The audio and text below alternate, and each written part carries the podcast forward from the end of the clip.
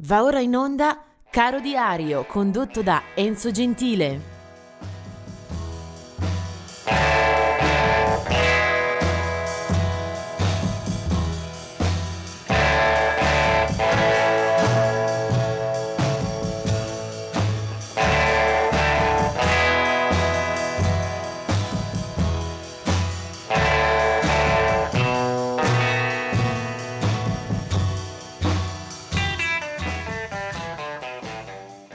Siamo arrivati al diciassette settembre. Eh, non sono tanti i nomi eh, da squadernare oggi, però c'è qualcosa di interessante da ascoltare sicuramente. Eh, del millenovecentocinquantuno è la morte di Jimmy Jamesley, che è un, eh, stato un pianista, compositore, cantante. Eh, ha spaziato tra il rhythm and blues, il boogie woogie, qualche eh, punta di jazz, eh, un artista che era nato a Chicago, città dove poi anche vedrà eh, gli ultimi giorni, eh, del milleottocentonovantotto, eh, un eh, musicista con eh, tantissima eh, carne al fuoco a livello discografico, eh, che viene incluso nella Rock and Roll Hall of Fame nel millenovecentottantasei. Vediamo invece qualche nascita.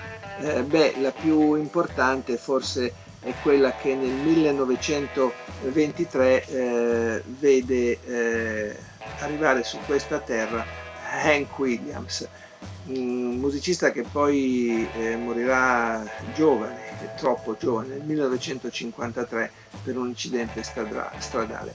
È probabilmente la figura più carismatica, di maggior eh, spinta innovativa nel, sul terreno della musica country.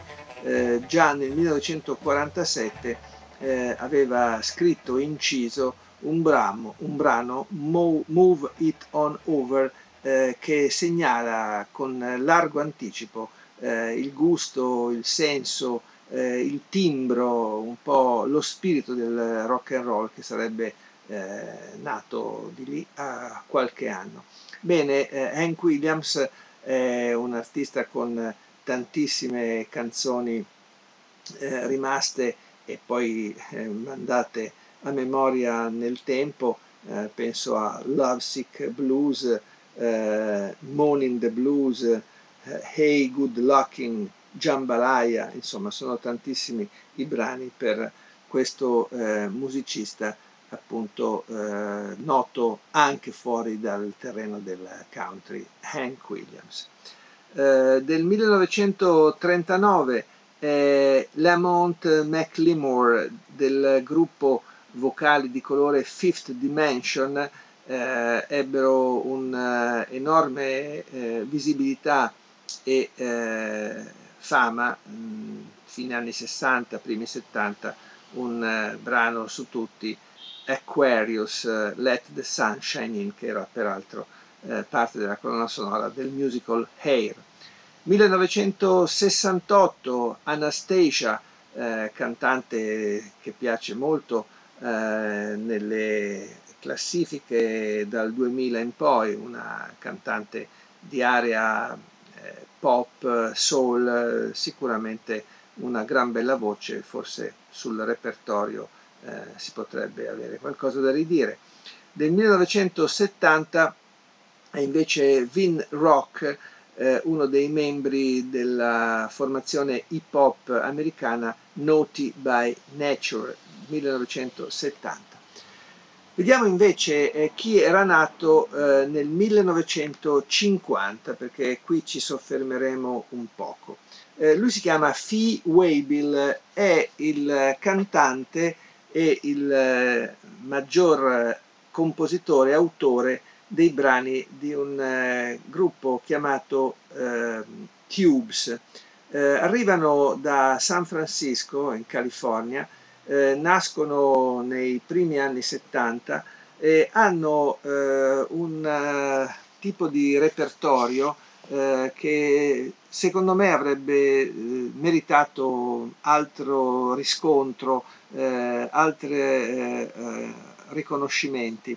Eh, Fee Waybill eh, fonda eh, il gruppo e pubblica il primo disco proprio nel settantacinque, ed è questa una formazione eh, interessante perché mescola diversi generi, ha una presenza sul palco eh, molto indicativa, carica di messe in scene eh, provocatorie, teatrali.